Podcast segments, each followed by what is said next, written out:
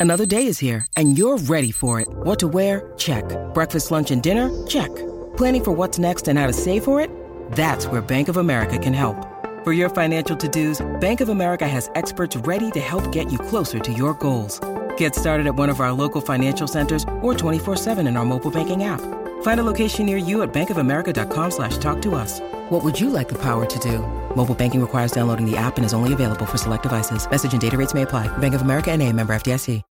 When you need mealtime inspiration, it's worth shopping Kroger, where you'll find over 30,000 mouthwatering choices that excite your inner foodie. And no matter what tasty choice you make, you'll enjoy our everyday low prices, plus extra ways to save, like digital coupons worth over $600 each week. You can also save up to $1 off per gallon at the pump with fuel points. More savings and more inspiring flavors make shopping Kroger worth it every time. Kroger, fresh for everyone. Fuel restrictions apply.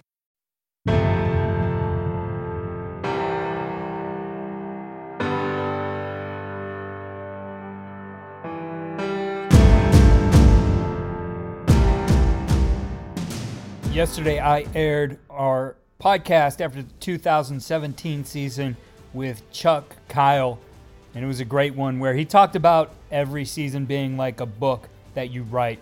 And this was my first interview with him, and went back through this one. We edited it and cleaned it up, and there are just some incredible things that Coach shares in this one. I don't care if you are a high school, college, or NFL coach there are takeaways from what Coach Kyle has done in his career and how he has approached coaching this game. So enjoy this one with Chuck Kyle, head football coach at Cleveland St. Ignatius. We're very honored to have Chuck Kyle as our guest today. Chuck Kyle is the head football coach at Cleveland St. Ignatius, and he owns an overall record of 290, 67, and 1, and a 61 and 12 mark in the Ohio State playoffs. He's led the St. Ignatius Wildcats to a state record 11 Division One state titles, and also three national championships in 1989, 1993, and 1995. Coach Kyle was named the Coach of the Year by USA Today in 1989 and 1993. He was also named the head coach of the United States' first junior national football team in 2009, Team USA, and they won the American Football Junior World Championship, which is to be held every four years. Coach Kyle does an outstanding job and sustained success at St. Ignatius by sticking to his plan, having a great coaching staff, and getting his players to believe. We're excited to have you here today, Coach. Welcome to the Coach and Coordinator Show. Well, thank you, Keith. It's it's uh, an honor to be here, and uh, hey, happy New Year! You know, yeah, happy New Year to you too, Coach. Let's get started and, and, go back to the beginning for you. Uh, what made you want to be a football coach? Well, um, I certainly enjoyed as a young kid. I, I, well, let's start even earlier than that. Okay, I was the youngest of uh, four boys, so you can imagine uh, every sport that we could find, we played, uh, and um, I, I, for, I can't remember really when I wasn't playing something uh, in the backyard or down at the park or something. So athletics was an important part of my life, and uh, I really enjoyed it.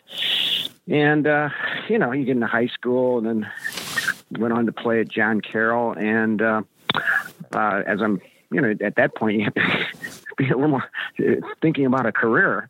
And uh, I, I, you know, you're at that point, well, maybe you go and be a lawyer or maybe you do this. And I, I, I started realizing, you know, I, I think I'd like to to teach and and coach. I think I really enjoy working with kids and and uh, help uh, teach them some things, not just in the classroom, but also, you know, the bell will ring, I'll put a whistle around my neck and go out and coach and run around a little bit. I, I'd be honest with you, I, when I came out of college, to, to sit there and say I, I plotted out that I'm going to be a head coach and, and do it for uh, whatever, how many years, 35, 40 years. I don't know. I didn't think of that. I just thought about getting out there, uh, running around and help kids uh, with uh, football. I also coach track. I find those both areas uh, a great classroom also. So that's what I did, and uh, it's developed from there. Coach, where was your first job coaching and teaching? well, that's easy. St. Ignatius High School, and I've been there ever since. So uh, I don't even know if I have a resume.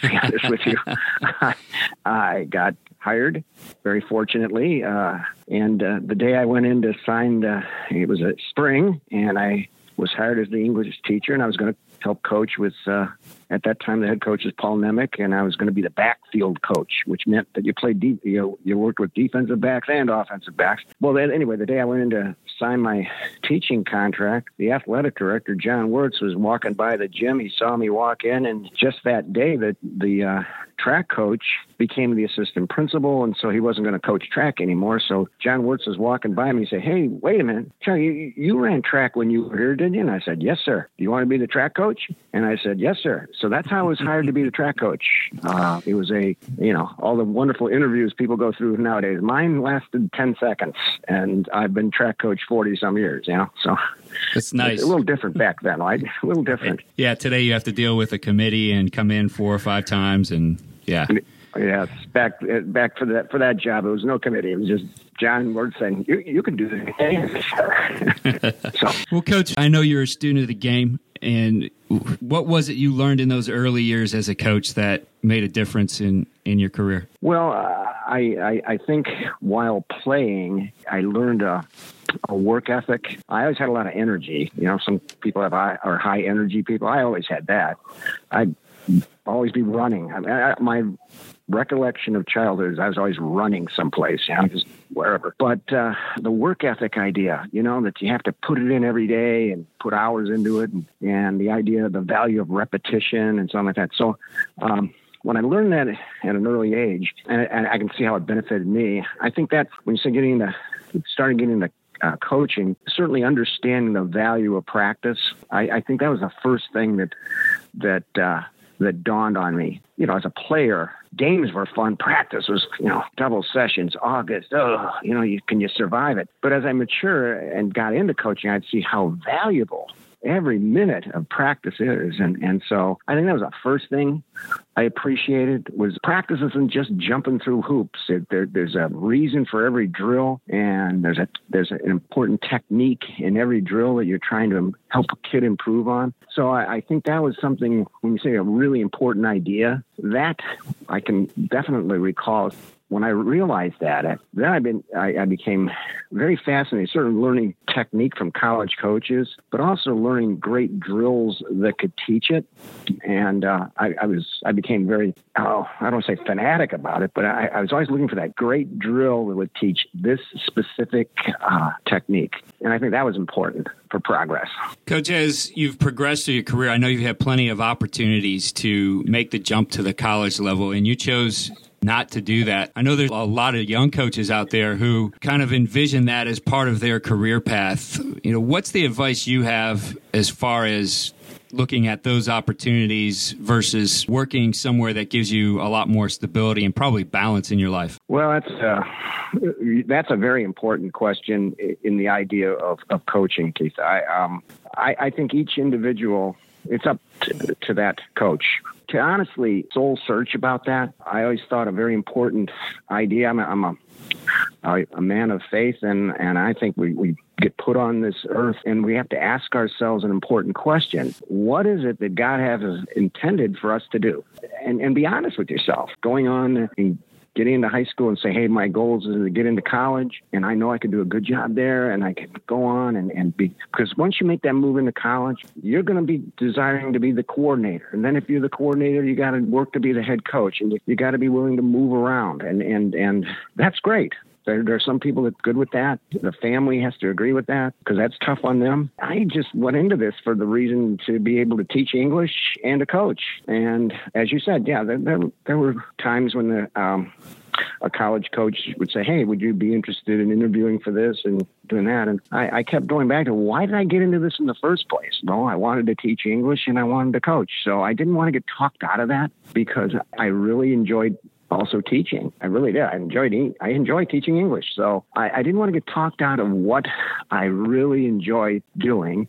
And I looked at my young family and uh, and I said, well, you know, to move around because once you make that move, you're going to be moving around eight, nine, ten different cities in your lifetime. I don't know if that was fair to the family. So I was quite happy with what I was doing, and and uh, I was I was fortunate enough to be at a very good institution, St. Ignatius High School, and and uh, so I think I'm doing what I was intended to do.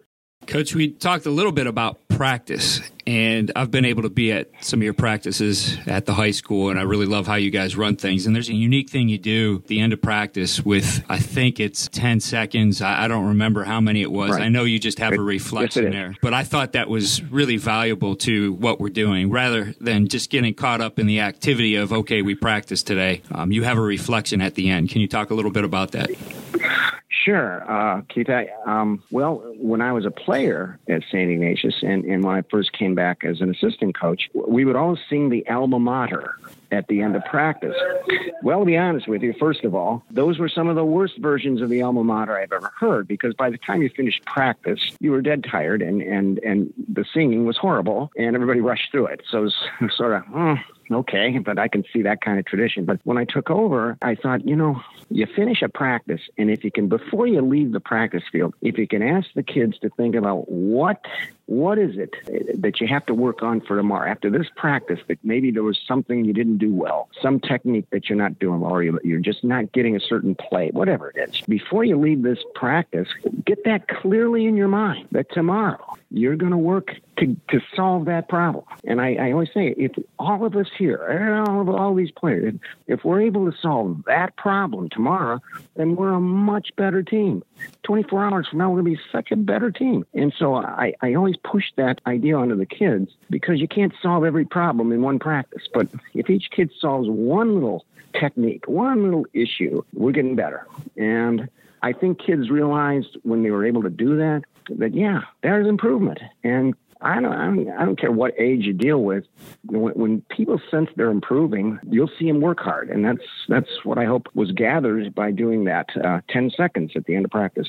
Coach, obviously, you think about a lot of the things you do and you're very intentional about those things. That all starts with a philosophy. What's the core philosophy that you developed that you live by? And really, I mean, this probably translates to your coaching in all sports and your teaching in the classroom, but what's that core philosophy of teaching and coaching you develop? Well, I think when you say core, idea. I always think that our mantra eh, with with the, uh, the program is that I'm hoping I'm teaching a young man to be, learn how to prepare and prepare thoroughly, to prepare mentally, to prepare physically, and to prepare spiritually for any challenge you get. At that point in time in that young man's life, there's football. And each week there's a big challenge and, you know, you set high goals and okay. So prepare mentally and physically and spiritually for the challenge because, you know, football is a complex game. And that's why there's radio and TV programs and people uh, like what you're doing and, and people really do. This game is a passion for people because it's complex physically uh, to improve in the off season, all the work people put in, there's got to be a reason for it. And I always believe spiritually because sometimes you got to keep your faith. You know, the Cleveland Browns right now, take a look. They got to keep their faith to keep going. All right, and things don't don't always work out, and you have to just believe it will and keep your faith, keep going. And uh, so I think if there's one very important idea in the program is, you know, come on, this is a football game. Uh, but gradually in life, there'll be bigger challenges than a football game. So learn how to prepare mentally, physically, and spiritually for it. And if you do that, if you do that, then you can look yourself in the mirror and, hey, whether you, you succeeded or you didn't, at least you can look yourself in the mirror and go, hey, I gave it all I could. And that's that's what we're here for, to do all we possibly can. So I think that's the major idea I hope we, we get across. Coach, building the team, building the program, having that entire unit that sticks together is an important thing to the success of your program. And obviously, you guys have experienced a ton of success over the years. What things do you do to build that culture in your program? When we come back from uh, Christmas vacation, uh, I'll be uh, setting up meetings with each sophomore and junior in our program. Uh, freshmen, I don't get a chance to work individually that much with them, so we have a group meeting and I've already did that at the end of their season and just talked about you know, the off season and setting goals and so on. But sophomores and juniors, yeah, they were on. The, I, I saw them practice every day, and uh, you know I talked to the assistant coaches, and, and what we I, I do I, I personally meet with each one of those kids, come into the office, and we take like five minutes, and uh, really uh, what I do is look them in the eye and say, hey, take a look around. No one else is around here. This is just between you and me. And I'm going to look you in the eye, son. I'm going to tell you what you need to work on. And, you know, that I'm not, I'm, I'm going to be very direct to you. I'm going to tell you honestly. And this is where you're you're at, and uh, I may have to t- tell you, you know, I don't, at this point, I don't know if you're going to start. It doesn't look like you're going to start next year, but this is how you can help the team. And these are the reasons why. So it's a very, can I say, stark conversation, direct. But Keith, honestly, I, every kid I've ever done this with looks at me at the end of the conversation and goes, thank you. Because I, I, now have, uh, what, eight, nine months to work on my weaknesses. And uh, at least now I know what those weaknesses are. And if I can improve on that, I'll contribute to this football team. And that that's been I think very huge in what we've done because uh, uh, you know I hate the thought that I would get to August, turn to a kid and go, "Hey, by the way, you should have worked on this or worked on that." And I think a kid would turn to you and go, "Well, why didn't you tell me last January? I would have done that." So I think that's been very very important to the program, just to make sure the kid knows, "Hey, this is what you got to work on. This is where you honestly you stand right now, and, and uh, let's do something about it in the off season." Building that culture, it's always important to have that staff that's cohesive and stays together. And I know over your, your tenure at St. Ignatius, you've had a lot of those coaches with you. In fact, you don't have extreme amount of turnover that you usually see in this profession. How have you been able to keep that group together? And what, what are your thoughts on creating and keeping a coaching staff together? I think a good coaching staff is uh, guys that are good friends I think friendship's important, and they uh, they like working together.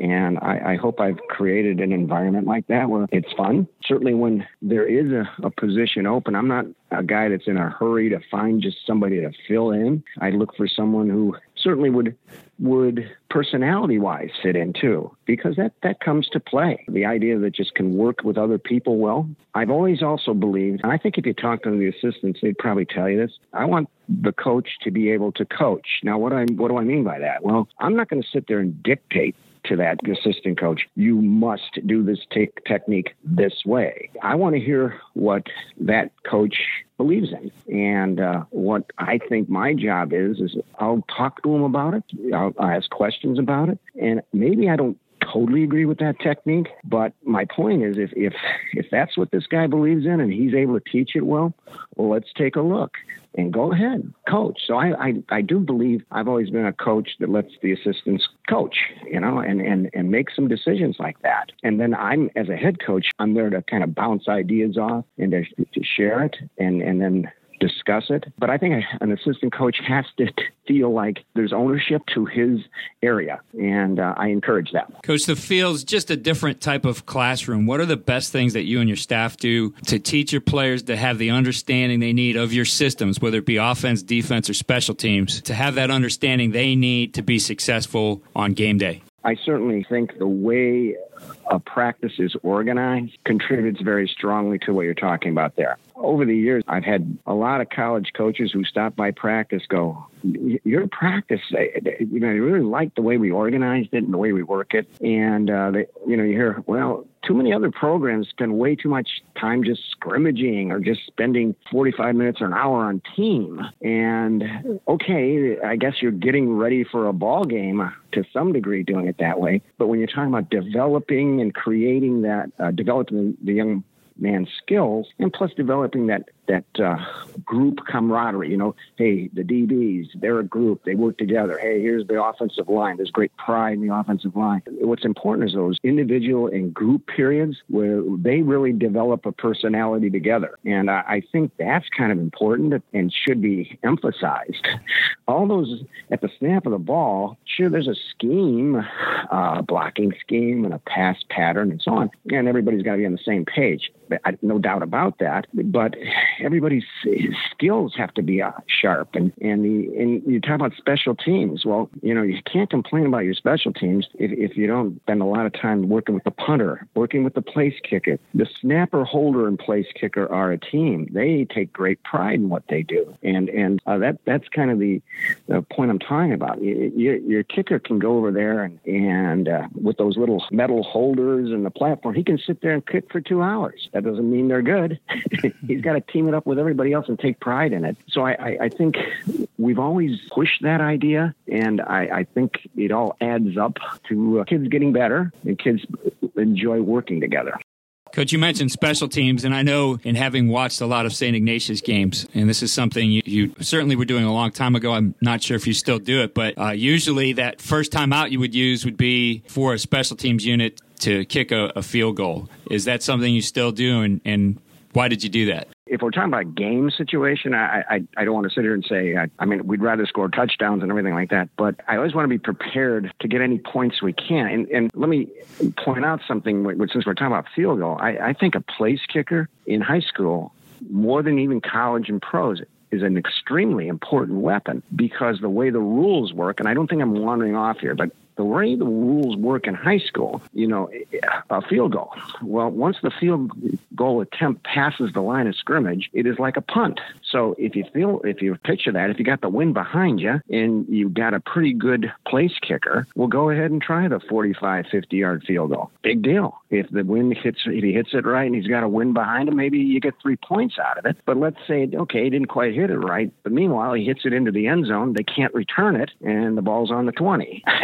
I've always thought that that's fine. I, it's, it's as good as a punt, and you may even get three points out of it. So I, I think you start training the special team guys to realize one, they can score, and we'd like to take our chances more than just once in a while. And then number two, field position in high school. Your your kickoff unit, your your punt team. You got a good punter. You're gonna you're gonna maintain field position. And as fancy as all we've gotten with the spread offenses and all that sort of stuff. In high school football, how many teams can put together a 15 play drive to go 80 yards to score a touchdown? It's it's extremely hard to do. So if you can maintain field position, it still leads to a large amount of your victories because you've pinned the, the other team down. Right. So special teams are key in that.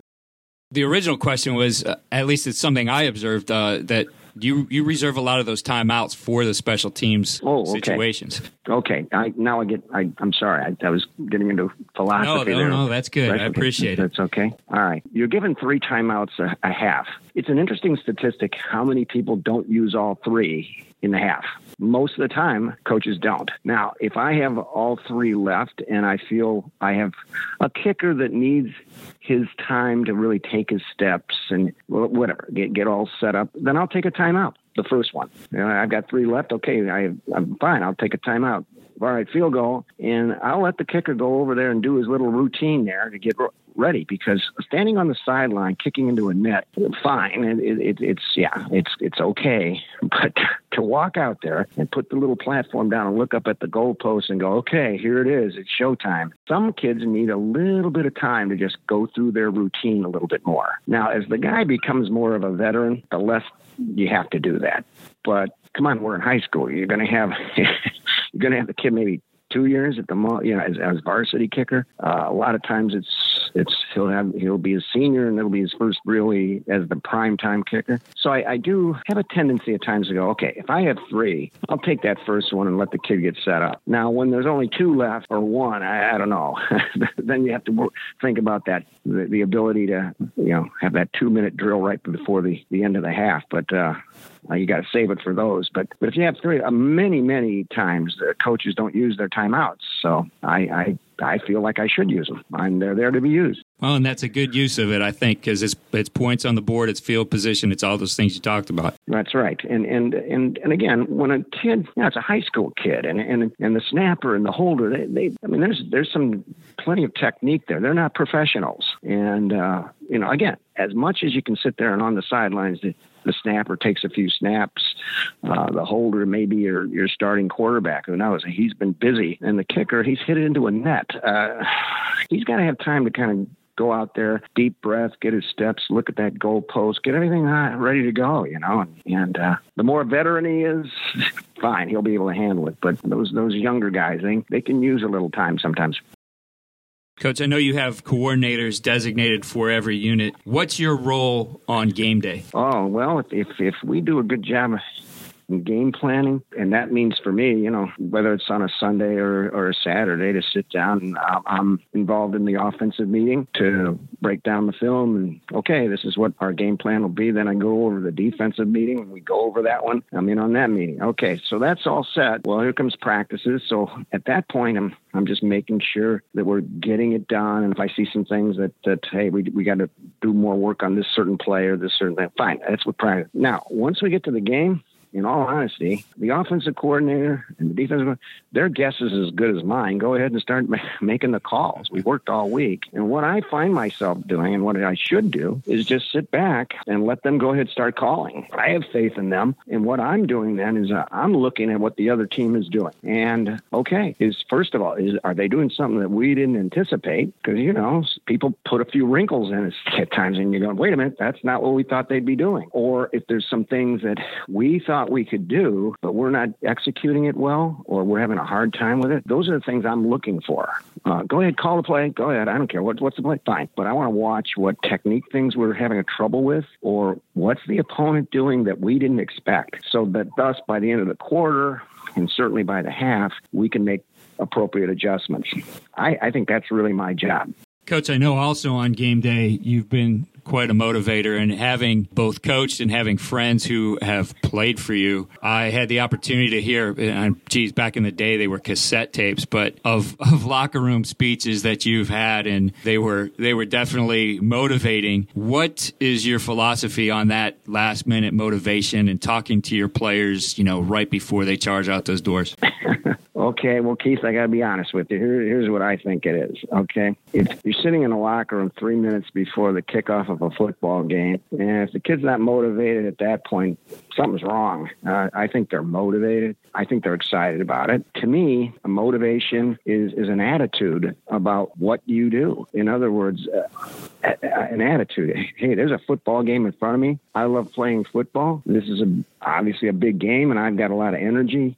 Uh, so to me, motivation is an attitude. The speech right there is not, to me, the reason why the, the team's going to go out and play a great football game. Here's what I worry about, and here's what I would say that locker room speech is about kids are nervous and they're 16, 17 year old kids. I mean, how many adults wouldn't be very, very nervous playing in front of 10, 15,000? You know, you're, you're in the regional final, you're in state championship, and there's 20, 25,000 people there. It's on TV. It's, it's, you know, yeah, any human being is going to be very nervous. At that point, I'm trying to make sure that the kid forgets about that. Let's get beyond that. There's there's fear of making a mistake. Let's get rid of that fear. Get rid of it. And so what that talk is for me is for the kid to step above his fears and go, hey, whether I succeed, whether I fail, I'm going to be the man out there on the field doing it. And and I can do this. I've trained to do this, and I'm going to go out there and have fun doing this and accepting that challenge. That's kind of what that talk really to me is about. Um, they want to play the game, and they're they're motivated to play the game. I I just don't want the fear of, of failure to get in the way because that that limits a lot of people. A lot of people in this the history of this world didn't live up to what they could be because why? They were afraid to fail. And let's get rid of that and just go ahead and do it. So that's what that speech is really all about. Coach, on the field, what would you say is your area you gravitate more towards? Are you an offensive guy or a defensive guy? All right, now you are talking a guy to a guy who has coached football for forty some years. So I know that, and I'm the head coach. So have I coached offensive line? Yes. Have I coached backs? Yes. Have I coached defensive backs? Yes. Have I coached kickers? Yeah. At, at this point in my career, I care about all the positions. Mm-hmm. I, I think what I gravitate to, um, people could certainly look at the idea that before I became head coach, I was a I was the defensive coordinator. Right. Uh, and I think that's a fair uh, assessment, and I, I still think whether it's high school or college, you know, if the defense can play good football, you're in the game. If the other team can't score, you're you're in the game, and so that's important. There's no doubt about it. But I'm no running back, right? I, that's what I did when I was high school and college. So I, the offensive side of the ball still is exciting. And it sounds like I'm skirting your question, but as a head coach, I I feel like I'm I'm looking and interested in all of it. Now the whistle blows at practice, and here we go individual, right? All the coaches get their individuals, I one will fill in where maybe a coach can't make it that day to that part of the practice because that comes up. So I'll I'll go over there and handle any drills or whatever. But I do when everything's going accordingly. I will work with the kickers because I think that's something that coaches have a tendency to put oh, on the back burner at times. Right. They want to uh, there's defense, there's offense. Well, who's who's working with those kickers, and uh, you know that sort of thing. So when everybody's there and everything's functioning like we can, I, I grab the kickers and we do a, a lot of drills, and uh, that that to me is important because you know, we've already talked about special teams. I think that's an important thing. Now then, as the practice progresses, you know I don't have the kickers kick that a hundred times, so they're done. Really, they, they can stretch or help out with the practice in some other way. And now then, I'm I'm going to various different group work that I, I feel that something is important that we have to get done. So I, I kind of bounce around a little bit, but if you, you'd have to say what's typically in practice, I, I, I like to be a complete team. So while there's the offensive lineman over there and they got their coaches and then backs coach and the quarterback, uh, well, here's the kickers, then I'll work with them because I want to be a complete team. Coach, as we look at today how coaches are developing, it seems there's even a specialization by coaches to be in one area. For example, I know I've had offensive line coaches at the college level who really didn't understand the intricacies or how the passing game worked. And a lot of those guys don't get the experience like you had where you became the backfield coach and that meant you were coaching both sides of the ball. How important is it that today's young coaches really learn everything that's happening on the field. Right. I, I, this young man is saying, "Hey, this is something I want to keep doing. Uh, I, you know, I, I really want to progress in this area." Then the idea of having the courage and the the uh, interest to actually coach something that that is not that familiar with him at that point. Doing something that you you did in high school, the same position in high school, same position in college. Why? That's all I want to work on. Well, it's it's that's very limited, and the idea of to become a better receivers coach, you better understand what secondaries are doing and sometimes a good secondary coach could be a, a guy who was a receiver in high school. Why? Because he understands what the patterns are trying to do. So thus he can help the DBs un- get their reads, okay, pattern reading and adjustments. If I'm a defensive line coach, well, it's nice to know what techniques the offensive lineman's trying to do against your guys. Because how do you coach to how to uh, break that that that type of blocking scheme or or or that technique? How you how do you react to that technique? So it's a type of game where to say I just know this limited area ends up really you end up uh, stonewalling yourself. You know, you you, you need to know, understand a lot of different things uh, in the game. So um, I, I, think for a young coach, hey, you're offered an opportunity to coach, and you go, well, I've, I've coached um, receivers before, but there's an opening at defensive backs. Hey, I'm a young guy. Let's go, go do it and go go to uh, clinics. Go visit Ohio State or John Carroll or BW or Oberlin or whatever. Talk to people and start developing expertise in that area. It only make you a better coach and a more valuable coach as your career goes on. But we're going to change the pace here a little bit and shift the, the questions back onto you. And we'll start back from the beginning again. What's a mistake you made as a young coach, and what did you learn from it?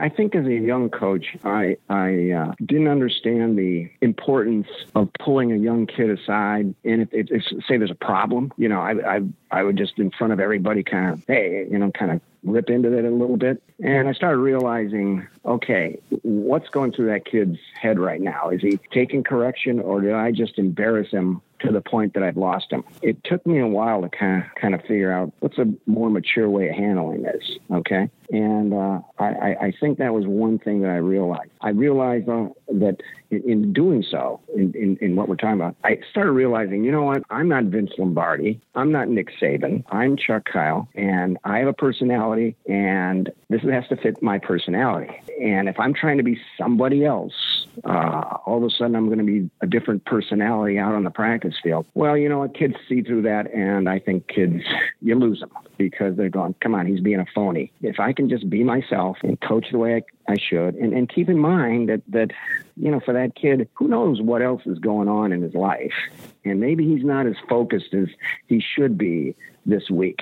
Well, maybe there's another reason why, and how I correct that may be important.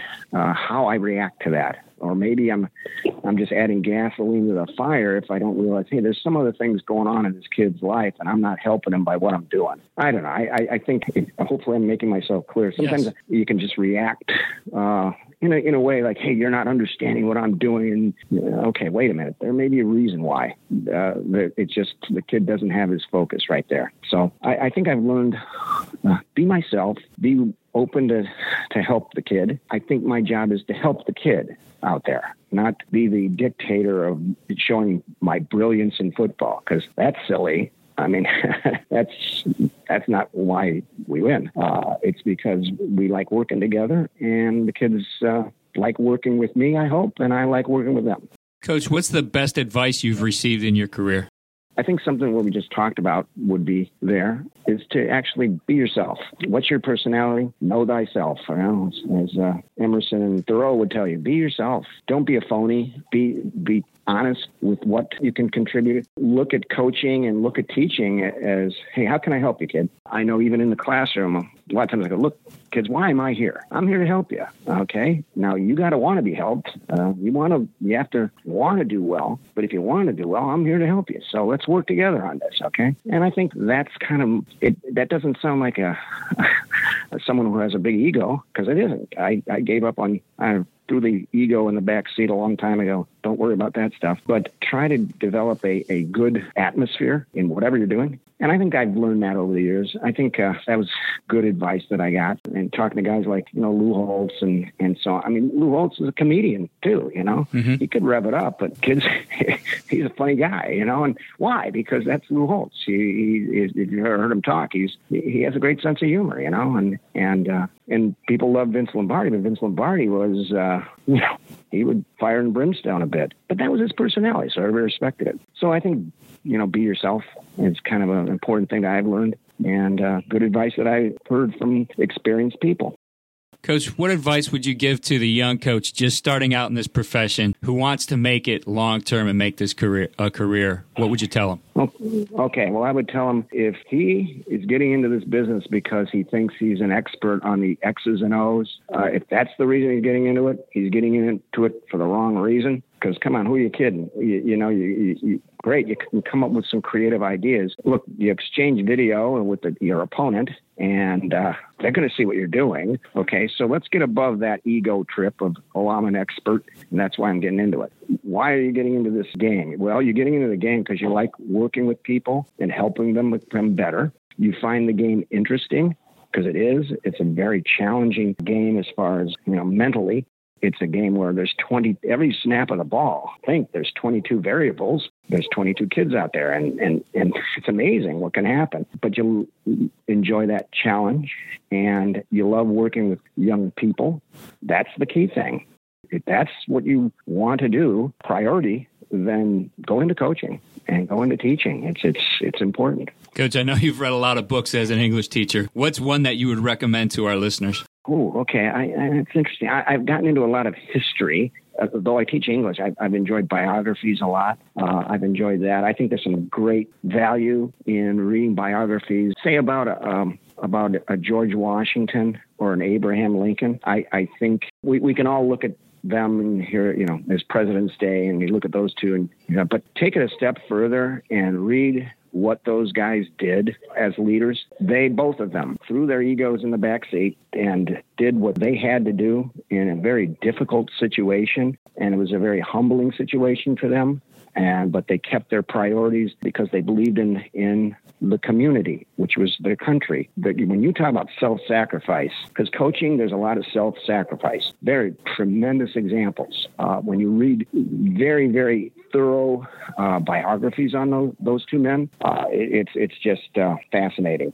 Great examples of of uh, leadership and what it really means. Because leadership, people forget that you're told to serve uh, when you're a leader. And what's in the heart of that for both Abraham Lincoln, George Washington, they certainly took that word to heart that they served. And if you're the head coach of something, well, you know what? You're serving those young men and uh, trying to get them better. And I think any thorough study of those two uh, would be very valuable for anybody getting into a leadership uh, situation. Coach, you have your hands full with football, track, English classes. I mean, you you are truly a teacher and a coach. You don't have a situation where you don't teach all day long. You're teaching all day long, a full load, and and now you know going out and coaching in the in the spring, winter. You have your winter workouts, etc. So why would you take on a role as you've done in in other areas as well? So you've been the national team coach for USA Football. You're a youth advisor for the Cleveland Browns. You're a master trainer and involved in heads up football. You do so many things now outside of the game. How are you able to do that and why?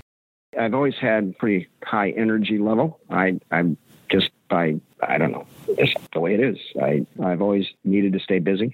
but let's go beyond that. Um, I think all these things you talk about has been a progression, a step by step progression. And my wife and I talk about this. If you look at the things I've done, you know, you go back, the things you mentioned, uh, most of the things were, were volunteer or they would, you'd get your expenses paid for, or something like that. At that time, I thought it was an interesting thing. It was an interesting thing to coach the national team for USA football uh, to be the head coach of the United States team. Was interesting. I mean, they paid your expenses. And yeah, it was like three and a half weeks out of your life. But it led to getting to know people from all over the world. And it led to a good relationship I have with, with USA football. And thus it led to me, me I, I have a chance to meet some great coaches, uh, pro coaches and college coaches. It's certainly been the next step uh, to help with youth programs and the chance to meet uh, Jimmy and Dee Haslam, owners of the Cleveland Browns, who have a really strong interest in helping youth in the state of Ohio. And uh, yeah, they, they own the Browns, but they, they really want to help.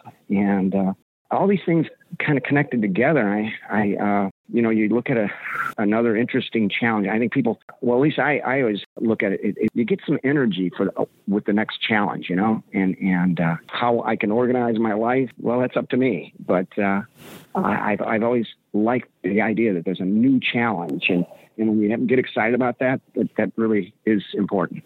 Coach, with all the things you do, I think you've learned quite a bit of, of creating that balance in your life with your family, with your faith, with your health. What advice do you have to coaches to be able to balance those types of things with a profession that demands a lot, but also has so much of our passion and attention? Well, there, there's there's no doubt about it. People can get so worked up about it that it just takes over, especially in the age of computer now um, I think it can take over your life a little bit because you can always go on hudl.com and see a few more game films. The resources now, you have to be a little careful, I think, because you can end up getting almost hung up on it to you're not dealing with your life. There's an important idea that, that there's time to work and then there's time to just stop the meeting. Just say, all right, that's enough for today. Yes, we can sit here and talk another hour about do we uh, block this this way or do we blitz this way? No, let's stop right now. Let's just go home, get away for for a while, get to our family, you know, and then come back refreshed and take a look. And I, I, I, I firmly believe in that. I don't like the idea of meeting just to meet. Okay.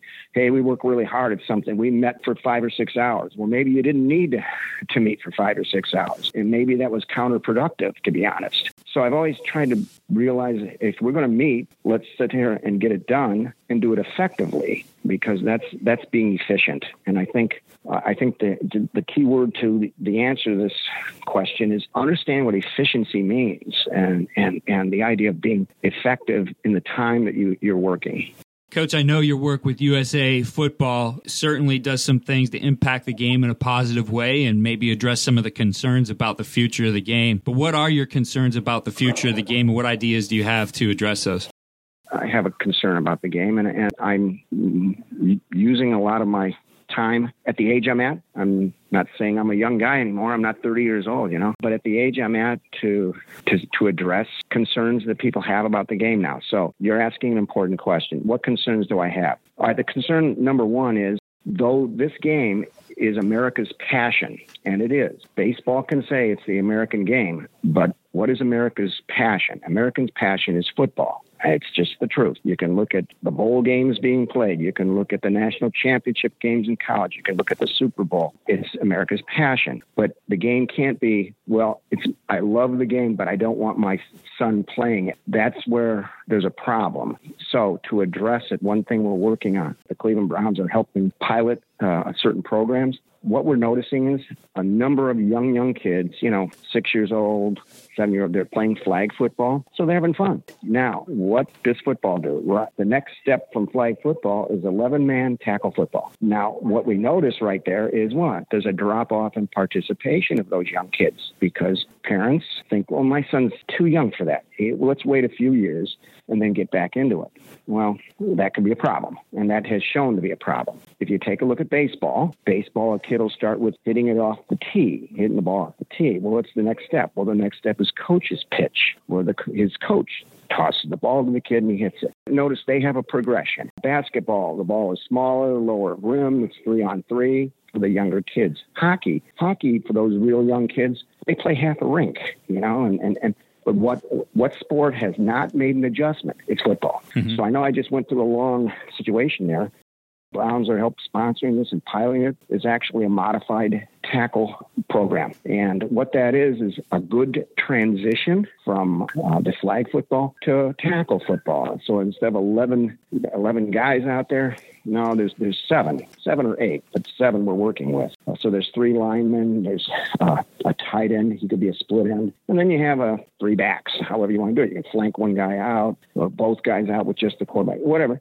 It, now the field, we, you bring the sideline in. Uh, so the side the sidelines are actually the top of the numbers because little kids, the field we play on, it's way too big for them. It was not designed for little kids. It was designed big guys. So you bring the field in a little bit, and and the, like I said, the sidelines are the top of the numbers. And what does that do? One, with when there's only seven guys out there, there's not there's hardly any pileups. It's good fundamental heads up tackling. There's not as much momentum uh, if you watch a young kid's game with the big field, if you have the fastest kid in the league, get him the ball because he'll take off, run around the sidelines, and outrun everybody for a touchdown. It's kind of silly, but that's what happens. But you limit the field, there's not as much momentum, and the kids are playing good football. Uh, it's first and 10. Uh, there's a lot of rules that could go in with it, but we're starting to try to develop a logical transition before you go to 11 man football. And thus, we can keep kids involved with the game because I think that's at the heart of this problem.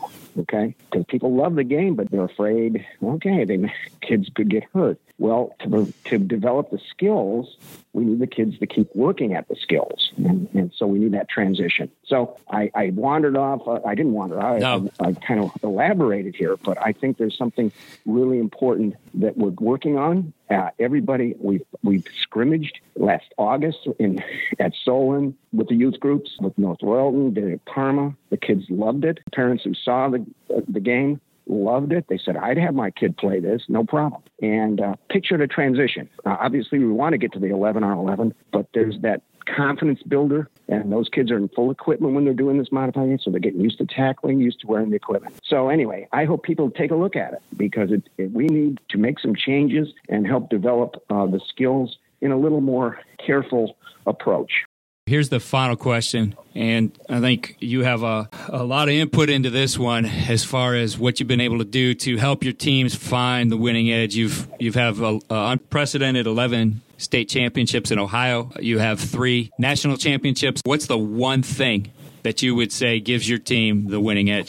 As much as people want to go well to private school, I, I invite anybody to take a look at whatever we do, because I think if you talk to the commissioner of the state of Ohio, they, they'd say they respect our program immensely. Uh, I invite anybody to do that. So what's what's the issue? You know, come August 1st, we'll have 200 and I'd say 200, around 250 kids to something like that come out for football. Some of them, many of them have played, you know, youth football. Some kids come out, they haven't, they haven't played. Uh, they just didn't get involved, but we say, come on out. I think that's the key thing. I mean, I think kids still come to, when they come to St. Ignatius High School, and uh, they got to come to our school for the right reason believe me. Uh, it's it's every kid that goes to our school is going to go to college, but they want to try football. They want to do it. Great. We get a lot of kids out, and you, you know, you, you get 200 some kids out there, you're going to find some football players. Okay, I don't care what they did in grade school because uh, you know,